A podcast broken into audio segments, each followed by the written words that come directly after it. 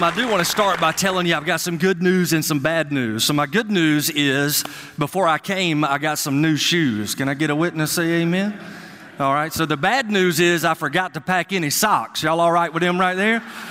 So, I don't mean to cause anybody to fall into temptation. But if you see the ankles, you just look away. All right, that's, that's my encouragement to you. And also, today, I'm excited to be able to close this session out and looking forward to what God's going to really teach every single one of us. If you've got a Bible, 1 Peter is where we're going to find ourselves. 1 Peter chapter 2. And before I begin this message, I do want to tell you if you don't like it, you can blame Thomas Hammond. He emailed this message to me and told me this is what I was to preach. So anyway, 1 Peter chapter 2, but excited to be able to open up God's word. And hadn't you had an awesome time this weekend? How about you to let everybody know who've been leading this? Just tremendous stuff going on this weekend.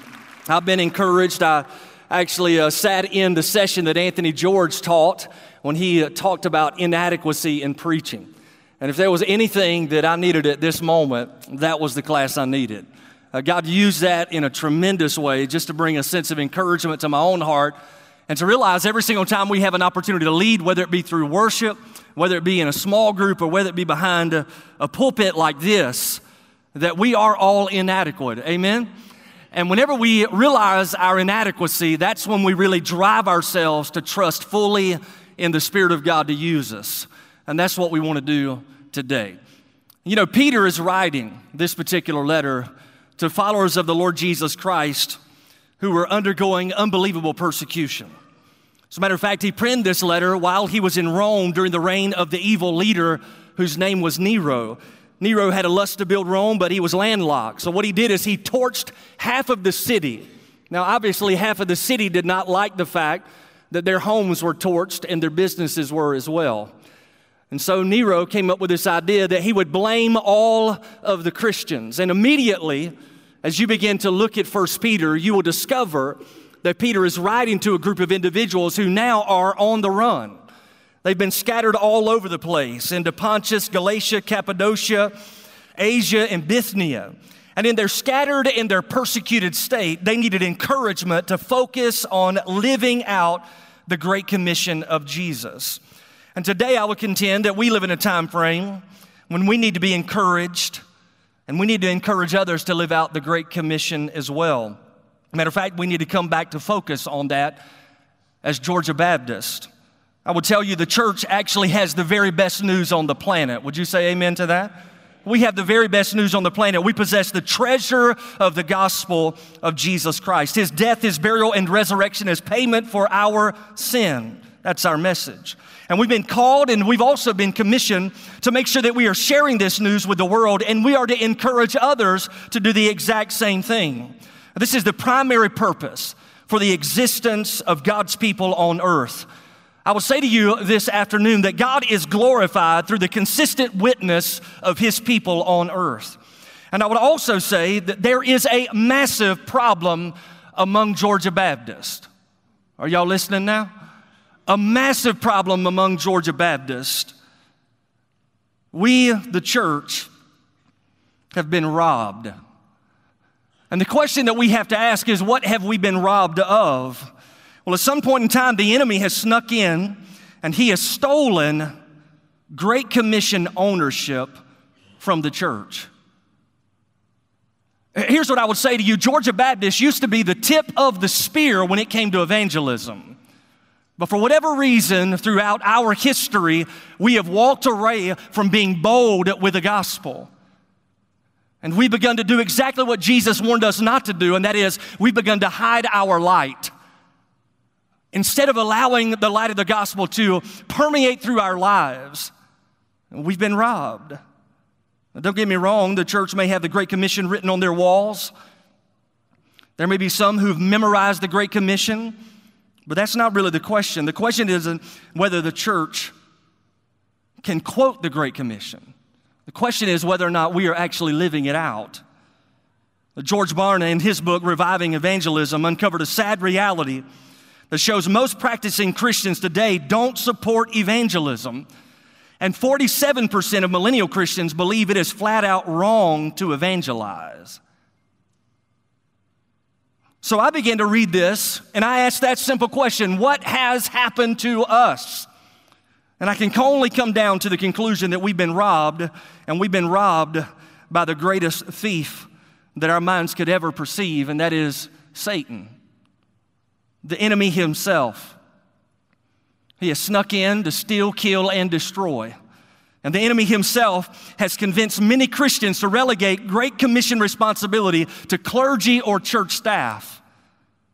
But there's no doubt that clergy are called to share Jesus with others. However, according to the New Testament, this calling is actually shared by every single follower of Jesus. The moment a person crosses over the line of faith, they become a missionary. The moment a person gives their heart to the Lord Jesus Christ, they joined a missionary movement that has one single purpose, and that is to make Jesus known to the nations. That is our calling. But the enemy has stolen that ownership of the Great Commission from us. And really, instead of pointing at others, every believer needs to look in the mirror We've got to be willing to ask a simple but profound question Have I been robbed of Great Commission ownership? You see, Peter did not want the personal believers and those who were persecuted to be robbed of Great Commission ownership. So, what's fascinating is how Peter brings their calling back to the forefront of their minds. In fact, from our key text this afternoon, we're going to ask a very simple question How do we take back Great Commission ownership? How do we do it as a church? And also, how do we do it as Georgia Baptist? So with that in mind, I want us to look at 1 Peter chapter 2, verses 9 through 11. You got your Bible there, say amen. And uh, let me get you to stand in honor of God's word this afternoon. So the Bible says, You are a chosen race, a royal priesthood, a holy nation, a people for God's own possession, so that you may proclaim the excellencies of Him who has called you out of darkness into His marvelous light. For you once were not a people, but now you are the people of God. And you had not received mercy, but now you have received mercy. Beloved, I urge you as aliens and strangers to abstain from fleshly lust, which wage war against the soul. Let's bow together. Father, this afternoon, our hearts have already been made full. No doubt every single one of us can recount something that we have learned that has been of extreme value and help to our lives this weekend. And for that, we give you glory. But Lord, at this particular time, I want to pray specifically for your body, the church. Lord, I want to ask you that you would place a genuine passion in every single heart in this room, that we will be about sharing your story. And that together, as we leave out of this particular room, that we will go out with a new focus on being intentional about reaching others with the gospel of Jesus Christ. Lord, the last thing that we want to do is gather together and talk about the gospel amongst ourselves and not actually share it with those who are far from you. Lord, would you forgive us for putting our focus on things that really don't matter? Would you bring back to the forefront of our minds the reality of eternity? Every single person is going to die, and every single person is going to spend eternity somewhere, heaven or hell. And Lord, help us to be faithful as your followers to make sure we are holding the gospel high. And we'll give you glory for it. And that's in the name of Jesus Christ that we pray. And everybody said, Amen, amen. So you can be seated. So, again, our key question how do we take back Great Commission ownership? And really, what I want to do is just give you three major answers to that one simple question. And we see it directly here from this particular text. The first thing, jot it down, we must not forget who we are in Christ. We must not forget who we are in Christ. So look at your Bible again. We're just going to go verse by verse through this awesome chapter and through the verses we just looked at. But verse 9, he says, You are a chosen race. Now, the word chosen is a Greek word which is literally a word that means selected. The term for race is the Greek word genos. This is where we get the idea of genes. It's even the word that's used to describe Gentiles, those who are not Jewish by their race. but it literally describes an ethnic group. You are a chosen race. And this particular race does not coincide with a person's first birth, but rather their second birth. You see, the Lord Jesus Christ said, That which is born of flesh is flesh, but that which is born of the Spirit is spirit. So, indeed, the New Testament church is a selected family. You who have come to Christ by faith were conceived by the seed of the Word of God and the power of the Spirit of God. You've been adopted into an eternal family, and God is now your daddy. I love that. As soon as you came to faith in Jesus Christ, you got a new daddy. Somebody say amen, right? One day I'm gonna preach a sermon called Who's Your Daddy? That's a good one, right? Because as soon as you come to the Lord Jesus, you're adopted into this eternal family. You are a chosen race. Verse 9 again, you're a royal priesthood. Now, the priests of the Old Testament, when you begin to look into their lives, you will discover that they would bring an animal sacrifice to God. And they would lay that sacrifice on the brazen altar and it would be consumed with fire. And the aroma of that particular sacrifice would swell up to the nostrils of a holy God and it would bring him pleasure. And the aroma of the sacrifice would also encompass the worshiper. And everywhere that worshiper went, the aroma of the sacrifice was upon him. And all of this in the Old Testament pointed directly to the Lord Jesus Christ. You see, the Bible says that Jesus gave himself up for us on the cross at Calvary. He was the perfect sacrifice. He was the substitute for our sin, dying in our place, the just for the unjust, paying for our penalty. Paul the Apostle writes in Ephesians 5 2, Christ also loved you and gave himself up for you, an offering and a sacrifice to God as a fragrant aroma. You know, the scripture does teach you and I that it pleased God to crush his son. And on the cross at Calvary, when Jesus died, his death brought a sweet smelling aroma into the portals of heaven. Paul also tells us that when we by faith embrace his death on our behalf, the aroma of his sacrifice begins to encompass our lives. Paul the apostle says in 2 Corinthians chapter 2 verse 15, we are a fragrance of Christ to God among those who are being saved and those who are perishing. So as soon as you came to faith in Jesus, you started smelling differently. And that smell is the fragrant aroma of the sacrifice of the Lord Jesus. When we gather together and we offer up our worship unto the Lord, that is also a sweet smelling aroma. But all of that worship is founded upon the death, burial, and the resurrection of Christ. And when we leave that time of worship, we walk out of that place smelling like Jesus to those we come into contact with where we live, work, and play. And this is an aroma that we do not want to cover up. This is an aroma that we desire for others to smell upon our lives. Horatius Bonar. Anybody know Horatius Bonar? He's written some books back in the day. He's no longer with us. You can tell that's not a modern name, can't you? But I thought if I quoted a real old guy, y'all would be like, this dude is smart. But I want you to listen to what Horatius Bonar writes. He says, In the cross, we see Jesus, the priest and priesthood. In the resurrection, we see the king and royal power. To the priest belong the absolution and the cleansing and the justifying. And to the king belongs the impartation of blessing to the absolved, the cleansed, and the justified. All that makes Jesus precious and dear to the Heavenly Father has been transferred to me. You see, in the Old Testament, no priest served as a king the roles were separated. But in Jesus Christ, both the role of priest and king intersect. And he serves both of those roles with absolute perfection. He both cleanses you and he also crowns you. He cleanses you through his death, he crowns you through his resurrection. You are a royal priesthood. Notice again, verse 9, he says, You're a holy nation. You're holy in the sense that you're a dedicated group. You were conceived by the Word of God, bought by the Son of God, and dedicated to the service of God by the Holy Spirit. And the word nation here, again, is the word ethnos. It gives us the idea of ethnic groups.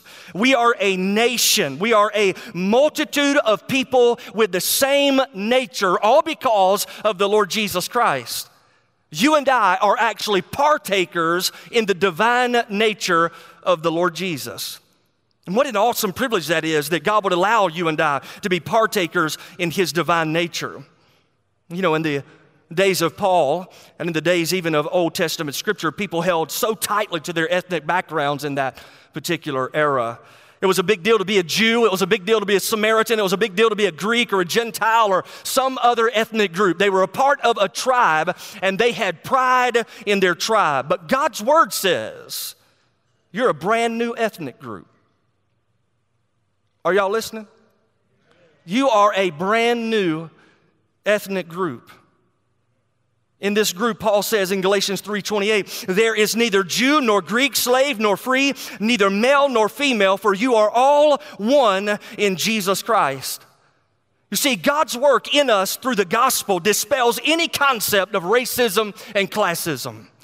As people come to faith in the Lord Jesus Christ, it doesn't matter if they are black, white, Indian, Asian, poor, middle class, or yuppies. We are all one in the Lord Jesus Christ. Christians are a brand new ethnic group. You're a holy nation. Verse 9 again, you are a people for God's own possession. I love that statement. It reminds me as well, my wife and I have four children at home. The oldest is 16, and the youngest is younger than 16. I don't remember how old she is, but I love her. We feed her. But we, we've bought gifts for them, right? So Christmas rolls around, their birthday rolls around, we buy them gifts. We want to impress them, right? And uh, anyway, what drives me absolutely nuts is when I buy my child a gift and they pull it out of the box and they're all excited about it, and then the gift doesn't work. First thing that happens to me is I get extremely frustrated and I think to myself, what a waste of money. Did you know when you came to faith in Jesus Christ, you were purchased by the blood of Jesus? And you were brought into the family of God so that you might be the sweet smelling aroma of Jesus to other people? What a tragedy for God to look upon our churches or look upon our lives. And we be living in such a way that we have become a waste of such a great price. You're a people for God's own possession. The holy God gave the highest price for his beloved church. We are owned by God. So, if we're going to take back Great Commission ownership, we've got to remember who we are in Jesus. Secondly, jot this down we must not forget why we are here. Peter notes again in verse 9 the reason why we are here is so that we might proclaim the excellencies of Him who called us out of darkness into His marvelous light. So here's the question why exactly does the church exist? And Peter declares to us, under the inspiration of the Holy Spirit, that every follower of Jesus is brought into the church at large with a single purpose. We are here that we might proclaim the excellencies of Jesus Christ. Now, what exactly does that mean? The word here for proclaim is indeed a special word. It's a term that describes the activity of sharing what is concealed or hidden from the gaze of spectators. See, if you're a follower of the Lord Jesus Christ, people are gazing at you. But what you possess in the gospel cannot be perceived simply by gazing at you. You have to proclaim what they cannot see. The word means that you are advertising Jesus. You are heralding Jesus. You are speaking about Jesus. Even it's a word used to describe the activity of publishing materials about Jesus. It's a term that denotes a mood of intentionality. We have lost that. You're God's possession. Not so you can go to church every Sunday and shake hands and smile at each other. You are God's possession, not so you can show up in church and sing you are God's possession so that you might proclaim the excellencies of Him who called you out of darkness into His marvelous light. You were saved so you could tell others. Come on, somebody. I mean, I know it's the afternoon, but that's good preaching whether you realize it or not.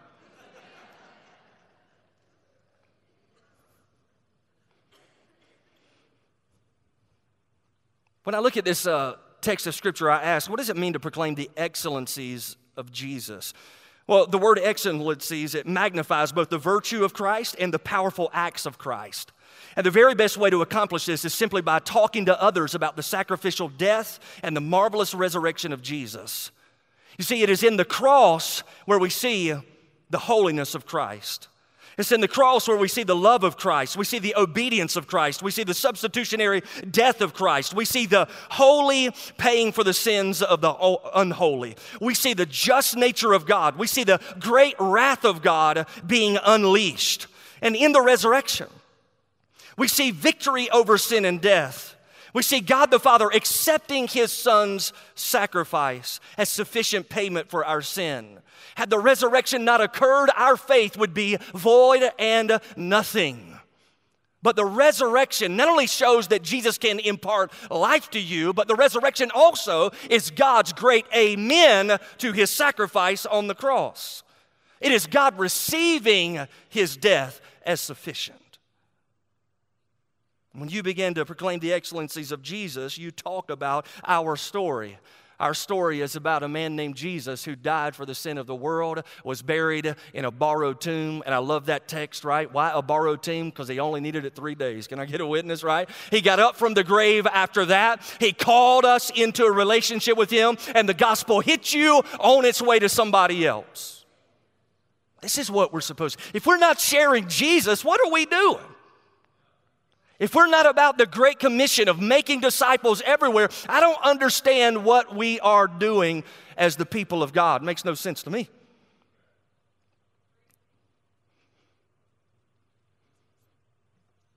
So, what did Jesus do? I love the text, back to it. He called you out of darkness into his marvelous light.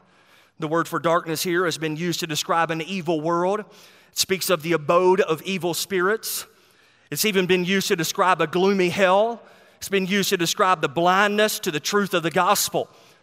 So somebody asked the question, well, which one did Jesus call us out of? An evil world, an abode of evil spirits, a gloomy hell, or blindness to the truth? Here's the good news He called you out of every single one of them. But He didn't just call us out of darkness, He put us in His marvelous light. God the Father now sees in you the righteousness of His only Son. You were once dead to God, but now you are alive. You were once blind to the truth, but now you can see. You remember the blind man who made his way to see Jesus. The religious came to him and they said, You better give God glory for this. We know this man, Jesus, he's a sinner. I love the blind man. John 9 25, he says, Whether Jesus was a sinner, I don't know, but one thing I do know, I once was blind, but now I can see. We must never forget why we exist. Verse 10 You once were not a people, but now you are the people of God. You had not received mercy, but now you have received mercy.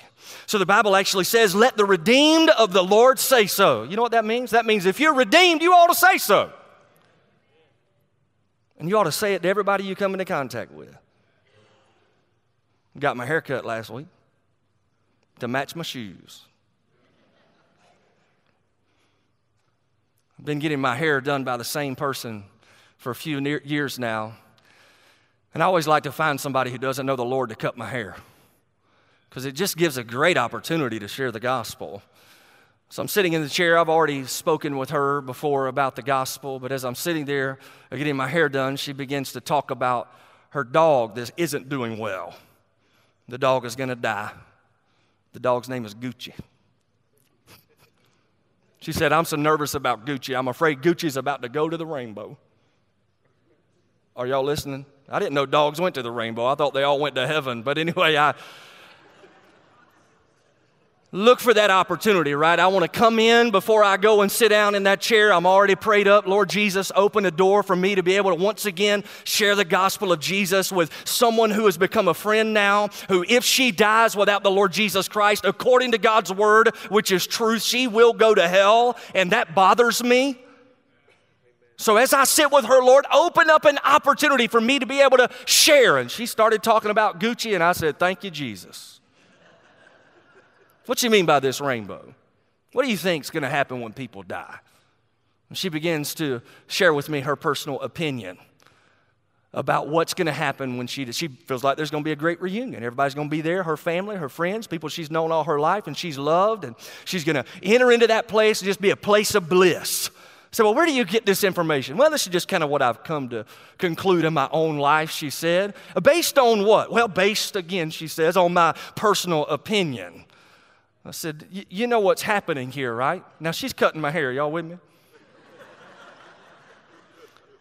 I said, I'm not trying to be mean to you, but we know each other, so I'm just going to shoot you straight.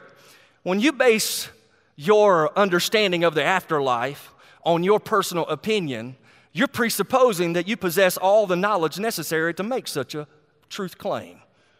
Do you think you know everything there is to know about eternity? Not at all, she said. Says, as a matter of fact, if you lined up 10 people and asked them what their idea of eternity was, all 10 would have a different answer. You know what that means? Not all of them can be right. Are y'all listening? Now, I wasn't yelling at her like I yelled at y'all, I was being sweet. But I began to say to her, that's why I love the fact that there's a man who has died and been resurrected and gone on into glory, who has said, I'm the way, the truth, and the life. No man comes to God the Father but through me. And the message that you and I deliver is not our personal opinion. We're not preaching ourselves, we're preaching Jesus and Him crucified. And when you go out and you begin to share the Lord Jesus Christ, you need to make sure that you share with them that Jesus died for their sin and that He was resurrected and that all men must repent and trust in Jesus.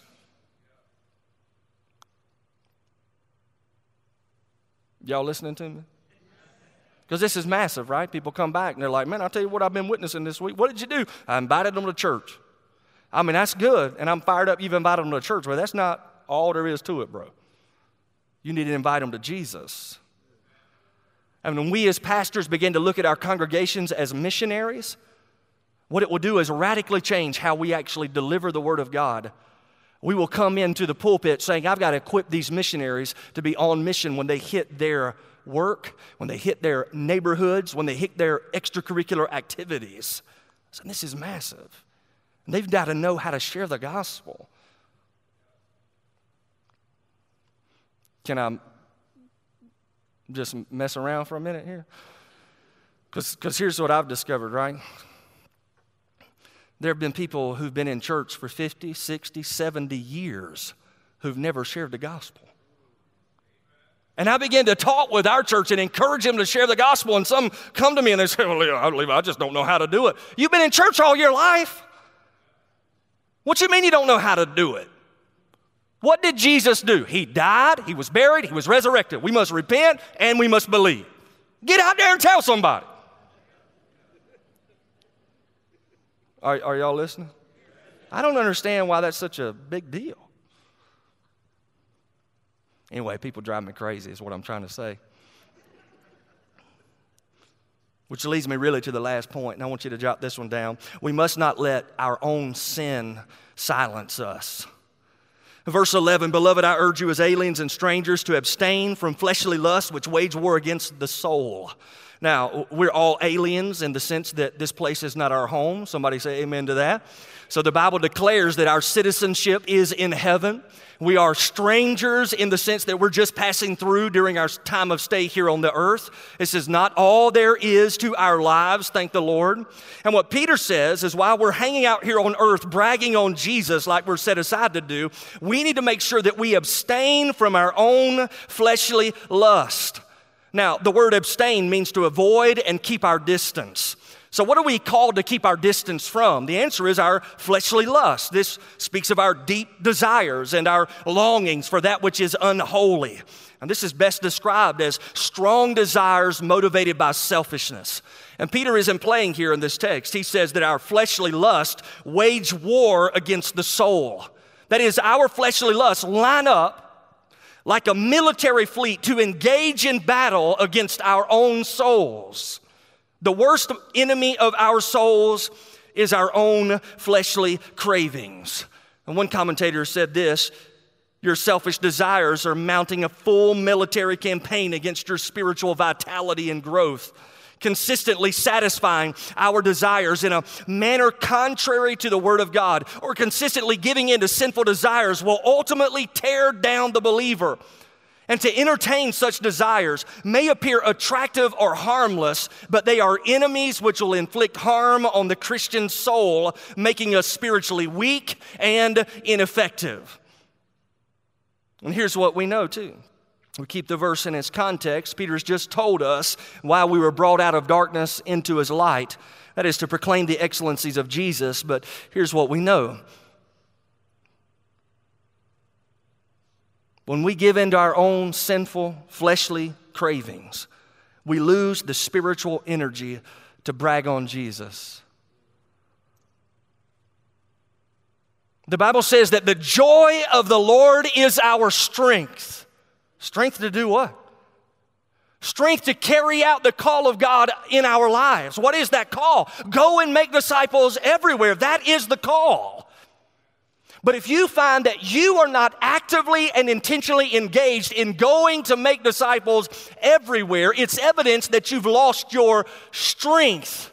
And when you lose your strength, you lose your joy. And when you don't have the joy of the Lord, the last person you're going to talk about to others is the Lord. So, what is the enemy going to do? He's going to entice your fleshly desires because he knows if he can get you to give into your own sin, it will zap your strength, zap your joy, and ultimately steal your witness for Jesus. So, why is the church so silent on the gospel? I'm convinced it's because the church is so sinful. Y'all ain't out there, are you? No, we're harboring all of our sins. And as a result of that, we're losing our effectiveness. So this afternoon, I brought with me a quick little something to show you here. Y'all seen this before. I, I will, you know, disclaimer here I'm not a cheerleader. Y'all all right with that? I am. so I'm not, a, but I did, you know, it's amazing what you can get from people you know on Facebook.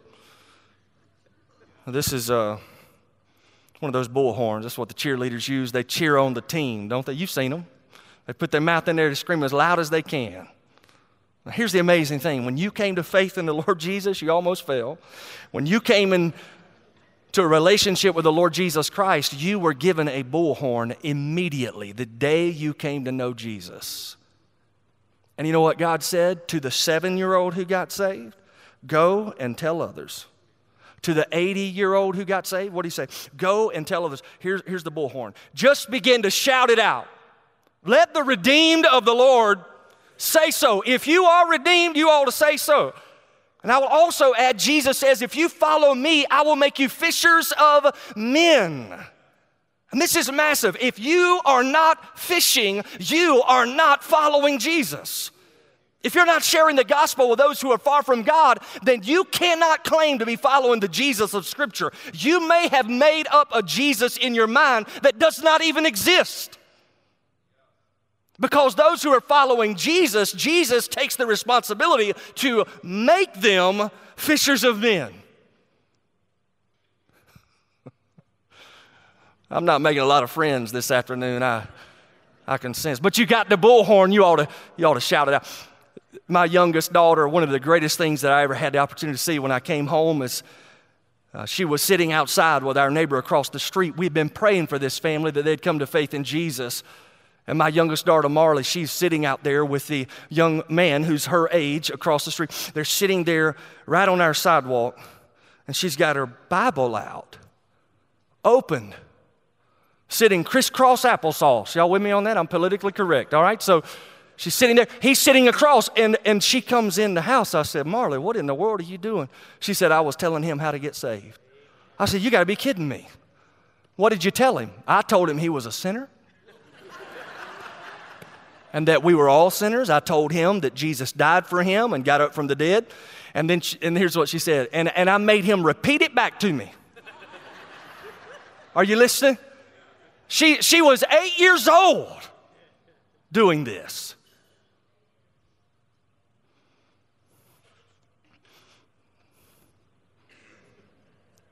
We were, this is just a random, this is pretty slick. Well, I was discipling some guys at the church I was pastoring, and I was teaching them how to share the gospel. So we were going out to share Jesus. So I would share, they would kind of watch, and you know, that's how they were learning. Well, I had already shared the gospel with our across the street neighbor. Her name is Donna. She's not given her heart to Christ yet. She is spiritual, but she doesn't know Jesus. And so one day I'm driving out, I'm going to pick up these guys that I've been discipling so that we can go and share the gospel. And Donna's in her front yard. So I pull out the back of my driveway and I roll the window down. I say, Donna, got a quick question for you. She comes over to the truck. I said, I got a couple of guys that I've been teaching how to share Jesus with other people. You mind if I bring them over here and let them talk to you? Are y'all, are y'all listening? You know what she said to me? Yeah. Honey, bring them on over. So I went to the church. I picked up these two guys. I said, I got us a person to go talk to tonight. Y'all get in the car. We drive over to her house. I pull up. I walk. She's still out in the front yard at this time because it didn't take a very long time. And we walk up to her and I say, Donna, these are the guys I was telling you about. And I looked at my buddy and I said, uh, Go ahead and tell her how to get saved. Are y'all, y'all all right with that? That witness training, that's legit, ain't it? Yeah. So my man's like, uh, uh, uh. You know what he did? He pulled his bullhorn out and he started telling her how to give her heart to Jesus Christ. But here's what my man Peter's saying Peter's saying, whenever you give in to your fleshly cravings, it's as if you are taking this right here and muffling your witness for Jesus. Can, can I make a strong statement? This is what most Georgia Baptist believers look like. That's why we see a dramatic change in our baptisms. It's because we're seeing a dramatic change in how many people are actually going out and sharing the gospel. We've been robbed. Our witness has been silenced. Can I give you great news, though? All you got to do is come to Jesus and say, Lord, clean me up. I have not been the witness you've called me to be. I see now clearly I'm supposed to be sharing. So would you just remove that which has hindered me and let me keep shouting the message of Christ? So, question would be if you had to present your bullhorn to everybody in the building this afternoon, would it be empty? So there's a free flow of the gospel coming out of your life? Or would it be jam packed with sin? Have you been robbed of Great Commission ownership? And really, I would just ask the questions Have you forgotten who you are? You're a chosen race, a royal priesthood, a people for God's own possession. You once were not a people, but now you are the people of God. All of this happened so that you might proclaim the excellencies of Him. Are you proclaiming? Have you forgotten why you're still here on this earth? You can go to all the Go Georgias you want to. But if you don't actually go and tell, it made no difference whatsoever. Doesn't matter how hyped up you got or how many goosebumps you got. Doesn't matter how loud you sang or how hard you clapped. If it doesn't translate into you sharing Jesus, you wasted your time this weekend. Then, my last question I would throw up here for you, and this is huge, right? Has sin silenced your proclamation? Here's what I'd like to do to kind of close this session out. I'd like to pray for you. Y'all are down with that, right? And we'll just ask the Lord. And some of you today, that's what you need to do. You, you just need to say, Lord, I've lost my joy. I've lost the reason that I was saved, and I want to make that right today. So let me pray for all of us. Father, right now, speak to hearts as only you can, and we'll give you glory. With your head bowed and your eyes closed, I'll ask you those questions again. Have you forgotten who you are in Jesus?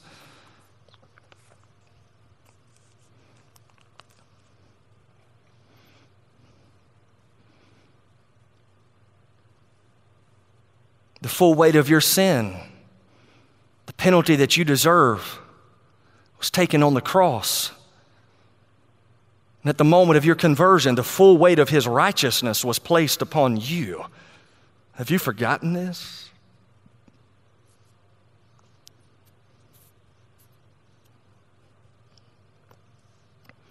And is there anything in your life that's silencing your witness? And you need freedom.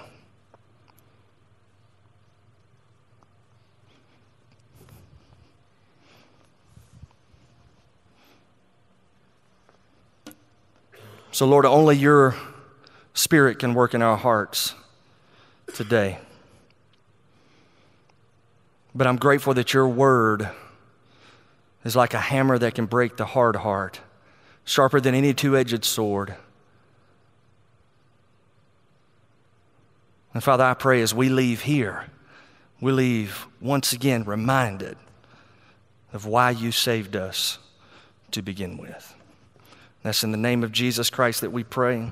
And everybody said,